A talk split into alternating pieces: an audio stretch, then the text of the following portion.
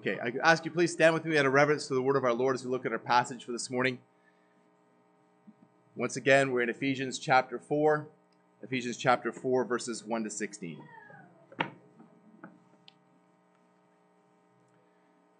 I, therefore, a prisoner for the Lord, urge you to walk in a manner worthy of the calling to which you've been called, with all humility and gentleness, with patience, bearing with one another in love, eager to maintain the unity of the Spirit in the bond of peace. There is one body and one Spirit. Just as you were called to the one hope that belongs to your call, one Lord, one faith, one baptism, one God and Father of all, who is over all and through all and in all. But grace was given to each one of us according to the measure of Christ's gift. Therefore, it says, when he ascended on high, he led a host of captives and gave gifts to men. And saying he ascended, what does it mean but that he also descended into the lowest parts of the earth? He who descended is the one who is ascended far above all the heavens that he might fill all things. And he gave the apostles, the prophets, the evangelists, the pastors, and teachers to equip the saints for the work of ministry, for the building up of the body of Christ, until we all attain to the unity of the faith and of the knowledge of the Son of God, to mature manhood, to the measure of the stature of the fullness of Christ, that may no longer be children tossed to and fro by the waves and carried about by every wind of doctrine, by human cunning, by craftiness and deceitful schemes. Rather, speaking the truth in love, we are to grow up in every way into Him who is the head, into Christ, from whom the whole body, joined and held together by every joint with which it is equipped, when each part is working properly, makes the body grow so that it builds itself up in love. Let's pray together.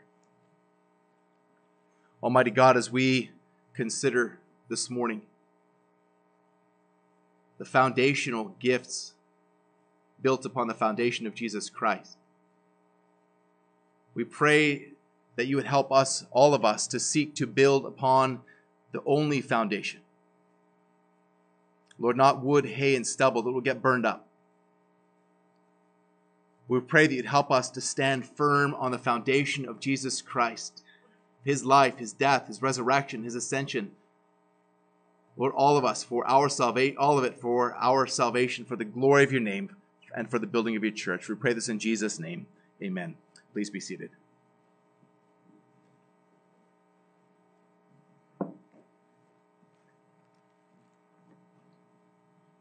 I read something the other day uh, about a, a, community in London that's up in arms because a musician was turning the famous recording studio called The Church into an apartment complex. The residents really liked having this, this famous recording studio in their neighborhood, and they didn't want this other musician to, to get rid of that, that heritage. Bob Dylan and other famous musicians had, had recorded at, at the studio. But the question I have for you is what, what do you think the church recording studio was before it became a recording studio. It was a church. It was a church. And the question that came to mind was were the residents up in arms about a church becoming a recording studio? They're upset about a, a recording studio becoming apartments, but do you think they really cared about a church becoming a recording studio? Probably not. It really shows that how our, our culture is just so forgotten the importance of the local church. Now, what really should have happened is these residents should have come to faith and, and themselves gone to church, and they should have been up in arms about the circumstances that led to that church closing its doors. You know, I see, I remember when I was living in Toronto, there was a, a church that had become a nightclub. I mean, the, the, the, again, the building is, is just a building, but we think about the circumstances that leads to a church closing its doors, and it's usually not good. It's heartbreaking when a church closes doors. And, and, and most often, though not always, it happens because, because of the theological foundation of the church has been undermined. And at some point, it ceases to function as a true church, and then it ceases to be a true church. The Lord removes his lampstand as he warned the church at Ephesus in Revelation 2, 4 and 5, where, where the, the, the, the Lord, the Spirit said to the churches, But I have this against you, that you have abandoned the love you had at first. Remember therefore from where you have fallen and repent. Do the works you did at first. If not, I will come to you and remove your lampstand from its place unless you repent. Removing the lampstand means it ceases to be a church because the Lord takes his presence away from this church. Local churches come and go. But the universal, or we could say the church invisible, is built to last. The invisible church is the church that is, is made up of real Christians from many different denominations from all over the world and throughout history. And it's, it's called the invisible church because you don't know where its boundaries exist, at least physically. But the visible church, on the other hand, is those who go to church on Sunday, those who claim to be Christians. But there are many who are in the visible church who are not really part of the invisible church. What happens when, when churches become filled with, with tares, with weeds, they, they, the churches be, cease to be churches because there's no Christians there. It's, it's, it doesn't cease, it doesn't continue to be a church. So the, the, the true church, the visible church is built to last. It's built to last. In fact, the true church is the only thing that is going to survive. Do you understand that? The true church is the only thing that is going to survive the return of the Lord. Everything else is going to get burned up. In 1 Corinthians chapter 3, verse 10, Paul talks about, according to the grace given to me, like a skilled master builder, I laid a foundation and someone else is building upon it. Let each one take care that how he builds upon it, for no one can lay a foundation other than that which is laid, which is Jesus Christ. Now, if anyone builds on the foundation with gold, silver, precious stones, wood, hay, and straw, each one's work will become manifest, for the day, the day of the Lord, will disclose it, because it's re- revealed by fire. And the fire will test what sort of work has been done. If the work has been built on the foundation survives, the foundation of Christ, then he will receive his reward. But if anyone's work is burned up, he will suffer loss, though he himself will be saved, but only as through fire. So what the apostle Paul is saying here is, is that the only true church is that which is built upon the foundation of Jesus Christ. People try to build churches on all sorts of things that are not the foundation. And time will tell. The day of the Lord will reveal the reality of the church. You see, Jesus Christ ensured that the church would survive because he built the church on himself. He is the head of the church. He is the cornerstone of the church. If you go back to Matthew chapter 16, this is one of the most important passages in the Gospels. Peter's confession that Jesus is the Christ. So when Jesus asked the disciples, says, Who do you say that I am? Peter replies, You are the Christ, the Son of the living God. And Jesus answered him, Blessed are you, Simon Barjona, for flesh and blood has not revealed this to you, but my Father who is in heaven. And I tell you, you are Peter, and on this rock I'll build my church, and the gates of hell will not prevail against it. Now, there are some Romanists would claim that the foundation is Peter, who was the first pope. There is no biblical evidence for this. The, the, the foundation is not Peter, the foundation is the confession that Jesus is the Christ. This is the church. And any church that is not built on who Christ really is and what Christ really came to do cannot be called a true church.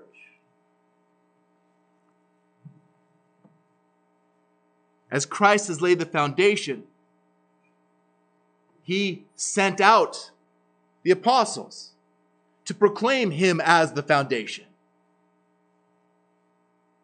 And so we think about the, the apostles as being foundational. And, and Paul here in Ephesians chapter 4, verses 11, speaks about the apostles and the prophets. Now, in this sense, the, the apostles and the prophets refers to the Word of God, which truly proclaims who Christ is and what Christ came to do, not just in the New Testament, but throughout the entire Bible. This is the foundation. This is the foundation. And to that, the apostle Paul here includes evangelists, the other, the third foundational gift or, or foundational office. Okay, I'm going to talk this morning about what each one of those is. But in Ephesians 4 1 to 16, the Apostle Paul explains that the church is to be eager to maintain the unity of the Spirit of the bond of peace. That, that, that Christ has given to each one, each member of the true church, gifts of grace, spiritual gifts of grace by the Holy Spirit to do what he has called us to do in the church. You, if you are a Christian, have been given spiritual gifts for the building up of the body of Christ and to maintain the unity of the Spirit in the bonds of peace. So the Word of God, as foundational, is the inspired, inerrant, authoritative, and sufficient guide for us in this. God gave offices to the church to ensure that the foundation was solid. And again, verse 11 identifies these offices apostles, prophets, evangelists, shepherds, and teachers. These have been given to equip the saints for the work of ministry, for the building up of the body of Christ, so that each part of the body builds itself up in love. Now, Christ calls men and it's in women as well to specific offices in the church and then gives power for the performance of their duties.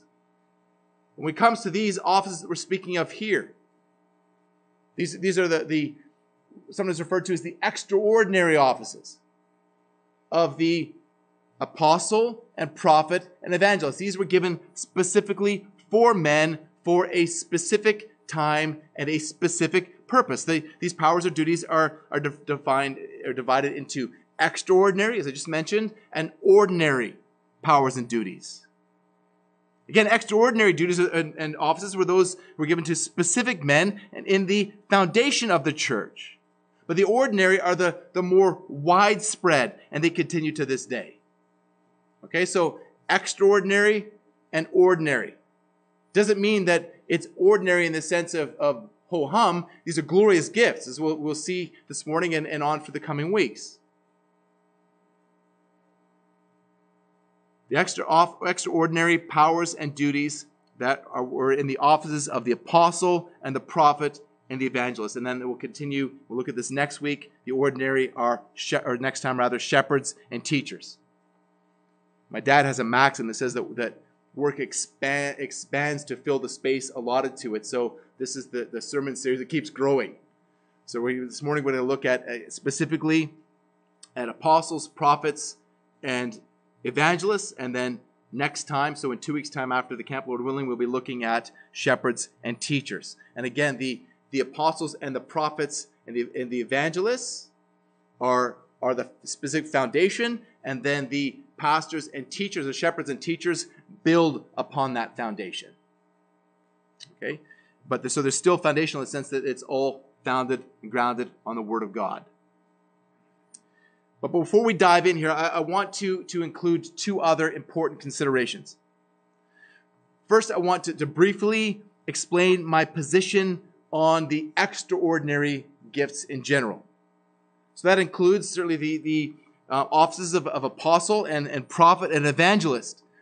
But when we speak of, of extraordinary gifts, I would also it would also included in that would be would be the the um, the, the so-called sign gifts of, of tongues and miracles and healing. And we'll, we'll deal with, the, with those latter three in, in the coming weeks. I'll explain it like this. Theologically, I'm a continuationist. Theologically, I'm a continuationist, but practically, I'm a cessationist.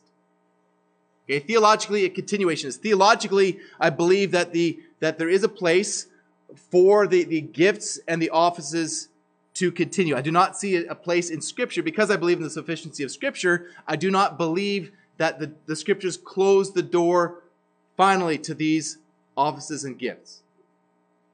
Okay, but practically speaking, I'm a, a cessationist. And that I believe that the gifts have ceased in the sense of the practices of the so called charismatic churches today.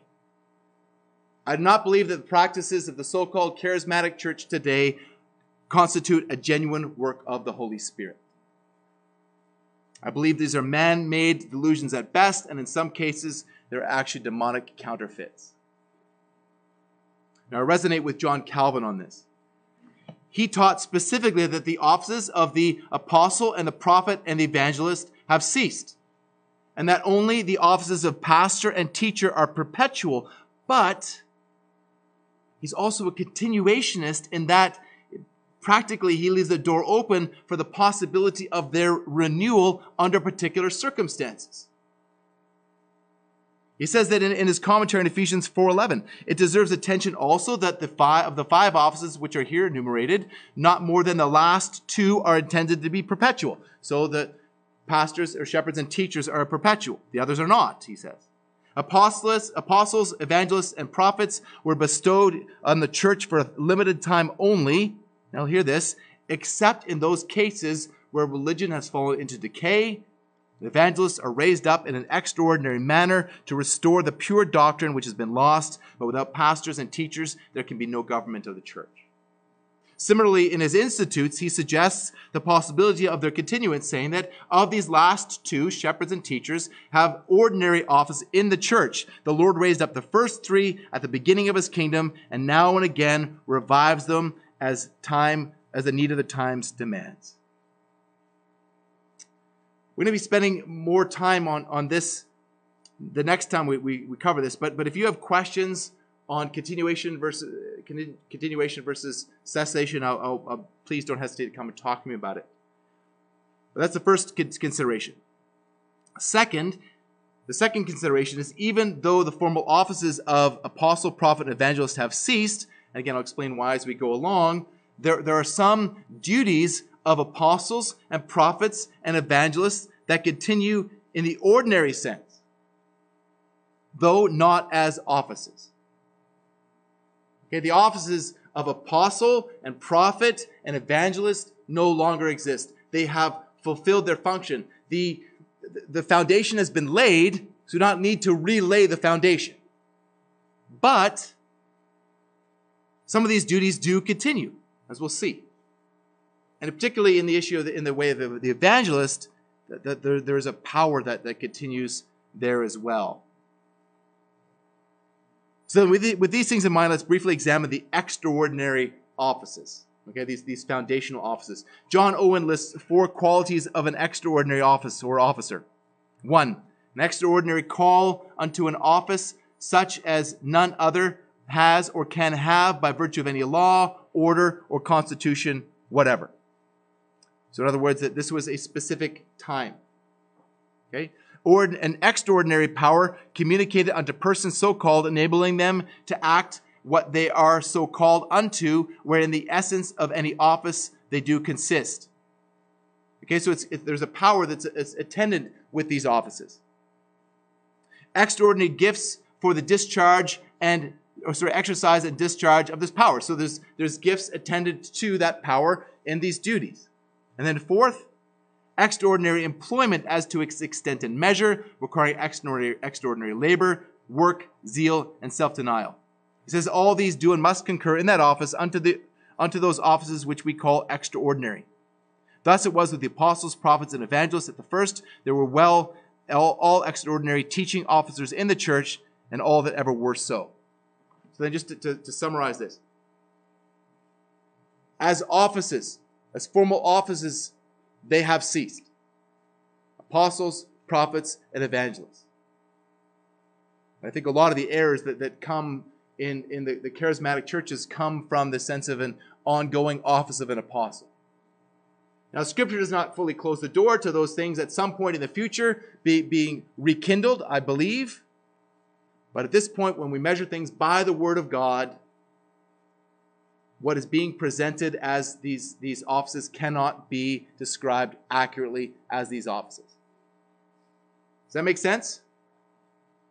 Okay, so now let's let's look at these three extraordinary ordinary gifts or these three extraordinary offices that Christ has given to the church through the Holy Spirit. First of all, apostles.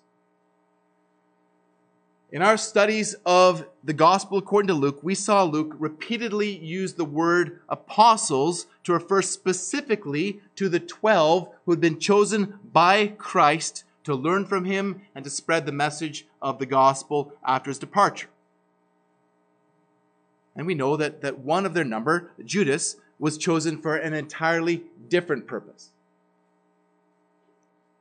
Luke uses the word apostle and the word disciple pretty much interchangeably. But he also uses the word disciple more broadly to speak to the, the larger group of followers of Jesus. Now, disciple means, means student or learner, whereas apostle means emissary or messenger or one who is sent out. They are Christ's authorized representatives after his ascension back to the Father's right hand. Christ has chosen them, and Christ has sent them out. These are the, the apostles. And nearly refers to the, the, the 12 or the, the 11, and then, as we'll see in a moment, the, the replacement, uh, Matthias, who was chosen by, well, by the Holy Spirit, but through the attendance of the apostles at the end of, of, um, of Luke, of Acts 1. But the Greek word apostolos originally in classical Greek referred to a naval expedition. But gradually it, it came to mean one who was sent out or a messenger. And eventually it came to refer to the office of the apostle. Sometimes scripture still refers to, to, to apostles as those who are sent out. So even though Titus is not formally an apostle, he in uh, 2 Corinthians 8.23 and, and Epaphroditus in Philippians 2.25 are referred to in our English Bibles as messengers, but the Greek word there is apostolos. Apostolos. And even Jesus is referred to as the apostle of our confession in Hebrews chapter 3, verse 1. So now, in this sense, this word is, is referred to, it means to refer to, to, to, to description of what they're doing. It is, not a, it is not a title. It's not the office of apostle in the sense of Ephesians 4:11. So perhaps you could refer to them as, as capital A apostles. Okay, those who are formal, formerly in the office, and small a apostles. In the same way, a, a deacon can refer simply to a servant, or a deacon can refer to a ministerial office. We're all called to be deacons. We're all called to be servants, but, but certain individuals are recognized by the church as deacons. Similarly, people are, are sent out from the church as missionaries and evangelists, but they're not properly called apostles in the sense or, or as evangelists in the sense of the office. Now, the apostles are Christ's gift to the church. They served the universal church, and that they provided the foundation of the church through their teaching. The apostles serve you and me in their faithful testimony to the incarnate, crucified, resurrected, ascended, and reigning Christ. They serve us by providing the foundation for us. They were personally discipled by Christ and sent out by Christ to bear witness of him and to his teaching. Revelations 12, 14 refers directly to the apostles as foundational. And the wall of the city had 12 foundations, and on them were the 12 names of the 12 apostles of the Lamb. So this refers specifically to the, the 12 apostles. The most important qualification for an apostle is the direct commissioning by Christ. You can see this repeatedly in the Gospels. But one of the, the most notable times that this takes place, we looked at it not long ago in Matthew 24, verses 44 to 49. So let's just turn there for a moment. Matthew, sorry, Luke 24, 44 to 49. Just almost at the very end of Luke's gospel account. So notice here again that in uh, verses 4 to 4, 44 to 46, that these apostles were taught personally by Christ. Especially in verse 46, concerning his suffering and his death and his resurrection. And then in verse 47, Christ commissions them to proclaim repentance for the forgiveness of sins as personal witnesses. And then he tells them to wait in Jerusalem until they receive power from the Father's, pro- uh, the Father's promise of power from the Holy Spirit. So Jesus promises it again in Acts 1 8. But you will receive power when the Holy Spirit has come upon you. You will be my witnesses in Jerusalem and all Judea and Samaria to the end of the earth. And we see the fulfillment of that on the day of Pentecost in Acts chapter 2. But in Acts 1, verses 21 and 22, as I alluded to earlier, Judas betrayed Jesus and committed suicide. And so the remaining apostles came together to choose his replacement or to let the Lord choose his replacement. And, and so in this, they, they helpfully list the criteria. Verse 21. Some, so one of the men who have accompanied us during all the time the Lord Jesus went in and out among us, beginning from the baptism of John until the day when he's taken up from us, one of these men must become with us a witness to his resurrection. And so notice the two qualifications here taught personally by Christ, specifically since the beginning of his ministry at his baptism. And second, personal witness to the resurrected Christ. Now we also see these we're going to see these, these other qualifications repeatedly in Acts of signs and wonders. Signs and wonders. Many signs and wonders were being done through the apostles. Acts 2 43. Okay, so then the, the qualifications of the apostle are the personal commissioning by Christ, personal witness to the resurrected Christ, personal instruction from Jesus Christ, and personal performance of miracles. Those four qualifications of the apostle. Now, this was a very limited group of men, but it extended beyond those initial 12 chosen by Jesus. For example, the Apostle Paul repeatedly refers to himself as an apostle. In fact, that's how he begins in Ephesians, Ephesians 1 1. Paul, an apostle of Christ by Jesus, sorry, apostle of Christ Jesus by the will of God. But then the question comes it's like, well, if he wasn't there during the entire ministry of Christ, as they said here in Acts 1, how can Paul be an apostle? Okay, we just saw in Acts in Ephesians 1 1 that, that Paul was personally commissioned by Christ. Now, when we get to Acts chapter 9 and our study of Acts coming up, we'll, we'll look closely at the, the testimony of his conversion and his call on the Damascus, Damascus Road. Here also was a witness to the resurrection. But here also, not just the resurrected, but the glorified Christ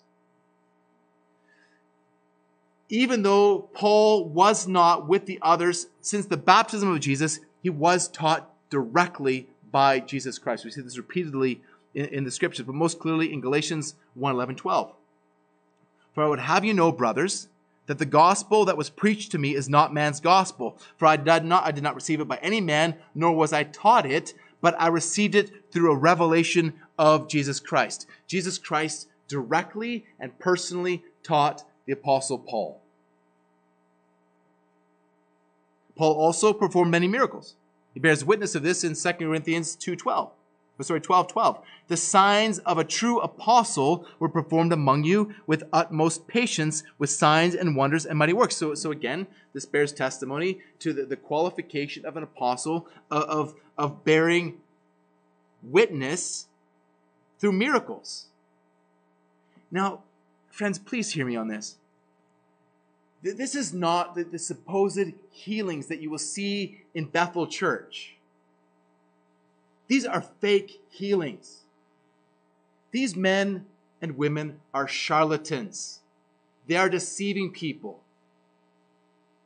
There, there is no case of anybody from this movement who has literally caused someone's leg to grow back or a truly blind person to receive their sight, or, or somebody coming back from the dead. In fact, I remember a few years ago when, when Bill Johnson was claiming that the daughter of, of one of their, their music leaders was going to come back from the dead.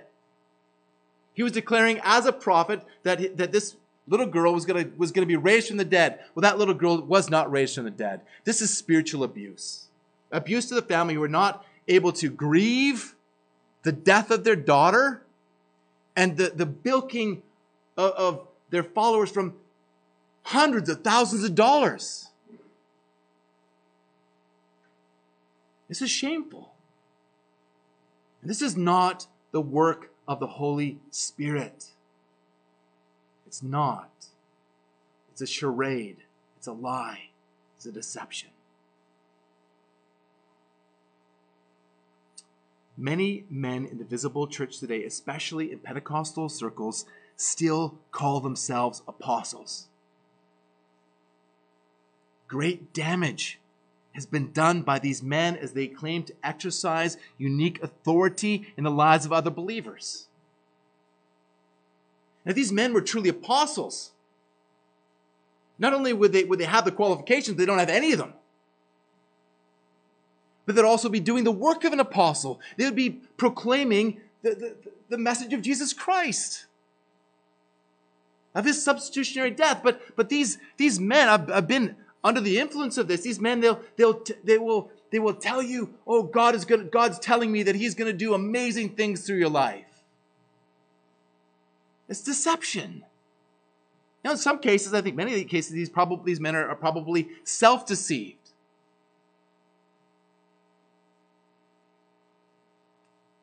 There are no more capital A apostles. It is dangerous and unbiblical for these men to claim the title, even of small a apostle. Now, it's true that men can exercise some of the duties of an apostle. They can be sent out, they can bear witness of Christ, but they cannot properly be called apostles because they do not have any of the qualifications of the apostles. Now, another function of at least some of the apostles was writing scripture. They wrote scripture, and they, they, or they were used as direct sources for others, like Luke, who are not apostles, but wrote scripture under the superintendence of the Holy Spirit as he guided them through the entire process of, of verbal plenary inspiration. So that takes us to prophets. Prophets, in the sense that Paul means here, wrote the Word of God. They wrote the Word of God, and that includes the prophets who, who wrote the New Testament, apostolic and otherwise. As I just mentioned, Luke was not an apostle, but he wrote Scripture. Now, Luke was a prophet in the sense that he recorded the very words of God. As we'll see, he was also an evangelist in the sense that he wrote his gospel account. 2 Peter 1 20 and 21 says that no prophecy of Scripture comes from someone's own interpretation. For no prophecy was ever produced by the will of man, but men spoke from God as they were carried along by the Holy Spirit. Now, there's a distinction when, when Peter refers to to no prophecy of Scripture. The prophecy of Scripture is on a completely different level in that it is inerrant and authoritative. There were other prophets in the New Testament, perhaps you could say small p prophets, who, who did not write Scripture. Right? 1 Corinthians 11, 4 and 5, Paul speaks of, of women who prophesy, but clearly did not hold the office of the prophet. We also have the four daughters of Philip the evangelist in Acts 21, 9. And we have Agabus, who, who prophesied that Paul would be bound by the Jews at Jerusalem. Again, this is, these are extra biblical prophecies, and they were not considered to be on par with the inerrancy and authority of Scripture. In 1 Thessalonians 5, 19 to 21, Paul tells the Thessalonians, Do not quench the spirit, do not despise prophecies, but test everything, hold fast to the good. Now, this can't refer to Scripture, these prophecies can't refer to Scripture because despising Scripture would have received a much stronger admonition. Furthermore, they're to test everything in accordance with God's Word. God's Word is the measure of these prophecies. So that the prophecies of Scripture are on a completely another level. Scripture alone is sufficient and authoritative for testing everything. Similarly, in the, the Similarly, in 1 Corinthians 12, Paul says that two or three prophets speak and that the others weigh what is said. If what they're saying is on par with Scripture, there's no need to test it. Again, Scripture is the measure by which these prophecies are measured. And Scripture, the scriptural foundation, has been laid. You cannot build upon the foundation. The canon of the 66 books of Scripture has been closed. So then, what is prophecy today? Well, there are those in, in contradiction to the message I, I the passage just mentioned, who who put modern prophecy on par with or, or practically above God's word. Few years ago, I had a, a discussion with a neighbor about concerns that I had with, with women teaching men in his church. It was, it was a friendly discussion at, at Tim Hortons over coffee. But I, I walked him through some, some key scriptures on the subject. And I left him with a, with a small book called 50 Crucial Questions on Biblical Manhood and Womanhood. It identifies clearly that, that, that men and women are, are equal, but they have different roles. Equal in terms of, of co heirs of salvation, but they have, men and women have different roles. And so he, he listened to what I said and, and looked at the book, but rejected everything that I said. And because, and his rationale was, the Spirit says otherwise. Just think about that for a moment. He's saying that the Holy Spirit is saying something that contradicts Scripture. That is blasphemy. It's blasphemy. Now I know those are harsh words, and, and I didn't I didn't phrase it exactly like that to him, but I expressed my, my very deep and sincere concern that he was, was putting the, the words of so-called prophets above the word of God. And this is happening all the time in charismatic circles. And it's leading people to hell. Now, I'm not saying that, that all charismatics uh, are going to hell. I know some very sincere and, and, and faithful followers of Christ, true Christians in charismatic churches. I'm talking about this, this doctrine that, that is setting these so called prophecies above the Word of God. And in contradistinction to the Word of God. Very serious. I'll say this again what is taking place not just in Bethel, but what is taking place in this city under the banner of prophecy is not prophecy in the sense of what the Apostle Paul is talking about here. It's not. Almost all so called prophecy that takes place, I have to say almost because I can't guarantee that it's all off, but almost all so called prophecy that takes place in churches today is not a work of the Holy Spirit. I'm not going to say that because it does not line up with Scripture. We'll talk a lot more about that going forwards in a couple weeks. I've heard of a, of a young man approaching a woman saying, God told me that we're going to get married. To which she replied, Well, he never told me. There's a famous example of a, of a, a, um, a young man who, who went to, to Spurgeon and said to Spurgeon, God told me that I'm going to preach in the Metropolitan Tabernacle pulpit next Sunday. Similarly, Spurgeon said, Well, he didn't tell me. These are, these are, are, subjective opinions and subjective feelings. And when you, you couch it in terms of prophecy, then it's elevated. And then when you deny it or reject it, you're saying, well, don't contradict the Holy Spirit. It's spiritual abuse so often. I can't stress this enough. Scripture alone is sufficient and authoritative now, the scriptures don't close the door. We have to test everything according to scripture.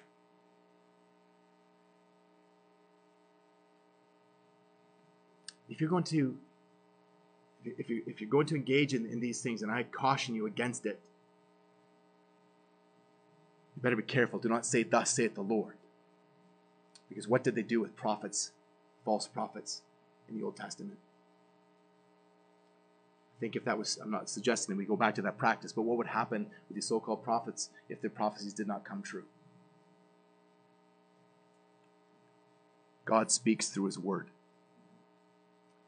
There was a sense in uh, which, in the course of, of preaching, that a man can, can powerfully, in, in proclamation, not in the sense of, of foretelling, but in a forthtelling of God's word, can, can prophesy in the sense, again, it's forthtelling. The powerful proclamation of God's word. It's, it was commonly called in, the, in earlier days called unction, where the Holy Spirit moves th- through a mere man to powerfully, powerfully convict people of sin. I believe this is a, a continuation, a sense of, of the, the power uh, of the prophet in the small p sense. Know, in the, like in the excellent, excellent book, that the art of prophesying, it's talking about the art of the proclamation of God's word. So now, with the time remaining, let's let's look at evangelists. Evangelists, in the sense that the Apostle Paul means here in Ephesians 4:11, were those officers who were uniquely gifted in powerful proclamation of the good news of Jesus Christ. The New Testament identifies Philip and Barnabas and Timothy and John Mark and Titus, Silas and Luke as evangelists in this in this sense. And notably, John Mark, also called Mark, and Luke wrote their gospel accounts as evangelists through the inspiration of the Holy Spirit. They were in the, the office of the evangelist in this sense. And although they were, they were primarily, although evangelists in this sense, in this, they were primarily concerned with sharing the gospel with unbelievers, they also performed a vital purpose in the early church. Timothy, for example, who was exhorted by Paul to do the work of an evangelist, even though his ministry primarily took place in the context of the local church. 2 Timothy 4 5. He was told to do the work of an evangelist. Christians needed and need to hear the gospel every bit as much as unbelievers.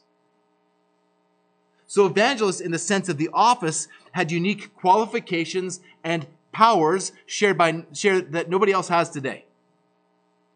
Now we're going to look at a few verses uh, here, but but we need to be careful because these texts that I'm about to talk about are there are descriptive, not prescriptive. They're describing something that takes place. They're not, they're not commanding a practice that will be followed. But but I think that the repetition of these descriptive passages gives us a clear picture of the normative practice uh, for these officers in the early church. They were directly appointed by apostles, as Paul says to Timothy in 2 Timothy 1 6. For this reason, I remind you to fan into the flame the gift of God which is in you through the laying on of hands. And they also performed miracles. Acts 6 8. And Stephen, full of grace and power, was doing great wonders and signs among the people. We see this also from Philip in, in, um, in Acts chapter 8. So then these, these in the office of the evangelist were, were directly now commissioned by the apostles who had been commissioned by Christ, and they performed signs and miracles. So that, that describes the, the extraordinary office, which, as I explained, has ceased. However, in the ordinary sense, right, in the ordinary sense, in the, the more widespread sense that, that is not just in the early church, but today and for, for many, many different believers, the duties and the gifts in a limited sense, continue. The ordinary gifts and functions of the evangelist still continue. Now, this includes seeking to proclaim the message of repentance and faith in Jesus Christ to unbelievers in hopes that the Spirit will regenerate hearts, but it's also confident that the word will accomplish that for which it's sent, Isaiah 55, 10, 11, even if that means a hardening and a greater accountability for judgment. This might include missionary endeavors, local and further afield. However, it also includes the proclamation of the gospel in the local church. The, the gift of, of evangelism, in a sense, small e, still continues in the church. There, there are those, and, and you could think of people in this church who are, are really uniquely gifted by God to bring the gospel to bear on your life as a believer the people who who they, they, they will skillfully help to help to to interpret your life and, and what's going on in your life through the lens of the gospel to remind you and to help you to do that. These are those who, who have, in the small e sense, the gift of evangelism. Again, not the office that's ceased, but the ongoing gift. Now, we are all called to evangelize. Right? Every Every Christian is called to be an evangelist. But some are, are uniquely gifted in this. And, and again, it's, it's not that, that we're all going to be out on the, on the street corner preaching the gospel. Street preaching is scary. But, but some of us can, can go and, share the gospel in the park. And, and I'm really hoping after our next men's prayer breakfast, we'll, we'll be going to do that. We can, we can also, some of us, all of us, can share the gospel with our neighbor, over the back fence, or a coworker, or a friend, or a family member. And as I said, including sharing the gospel with each other in the local church. All of us need to be evangelists. But I encourage you to, to test it out, to see your gifts, to say, to, to, to explore whether you actually have this, this gift uh, as an evangelist to, to, to be used of God in this way. And if you're if you're not sure about this, again, I, I would encourage you, please please come in and have a chat with, with myself or, or Joshua. Would be more than happy to, to help you explore that.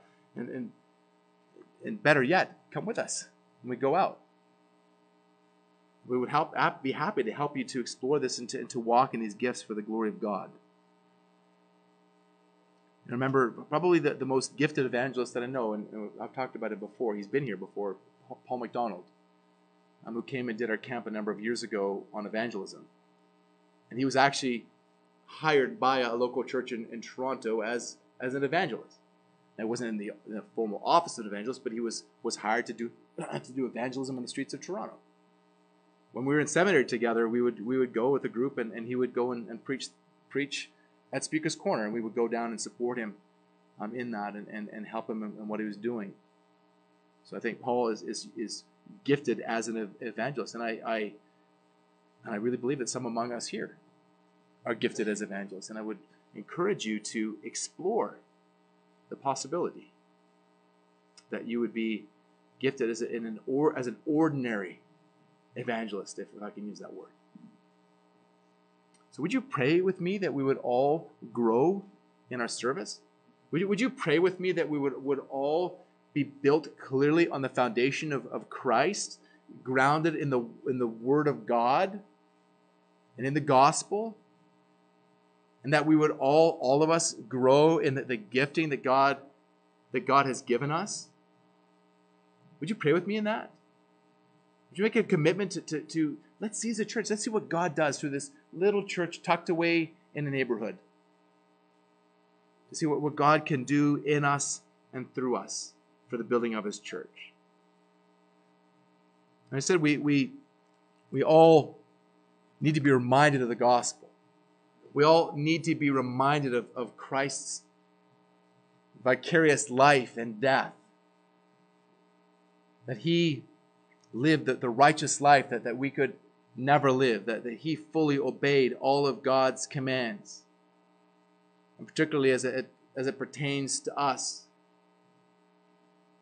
the moral commands, summed up in loving the Lord as God with all his heart, soul, mind, and strength, and loving his neighbor as himself. We've never done that. But Christ has done that. We need to remember this. We need to remember that, that he died as a lawbreaker. He died as one who has broken all the commandments. He died as in your place as you have broken all the commandments. He was raised on the third day victorious over sin, over your sin, over Satan, for the world, for hell.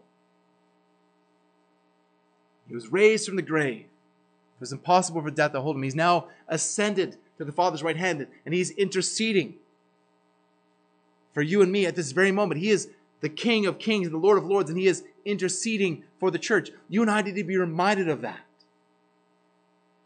And we're about to be reminded of that. We're about to be reminded of the, the I guess the Lord's Supper is an evangelist. And so may all of us consider, as we consider who we are in this world, may we consider what God has called us to do. May we consider that we do not own ourselves, but we have been purchased by the blood of Christ that you now belong to Him and that you now belong to His church to give good, to, to do the, the good works that He's prepared in advance for you to walk in, to exercise the gifts that He has given you for the building up of the body for the glory of His name. Let's pray together. Almighty God, we praise you for the glorious gospel for our Lord and Savior Jesus Christ, who paid the debt that we could never pay and lived the life that we could never live. And we praise you that the reigning and ruling Christ has, has given gifts to the church for the building up of the body, for the glory of the name of God. So we pray that you would help us all. Forgive us, I pray, for our failure to love others and exercising the gifts, failing to exercise the gifts that, that you have given us. Help us, I pray, to grow in the use of the gifts for the building up of this local body. May you cause this little church to stand firm all the way until you return as you build this church on the foundation of Jesus Christ. We pray this in his precious name. Amen.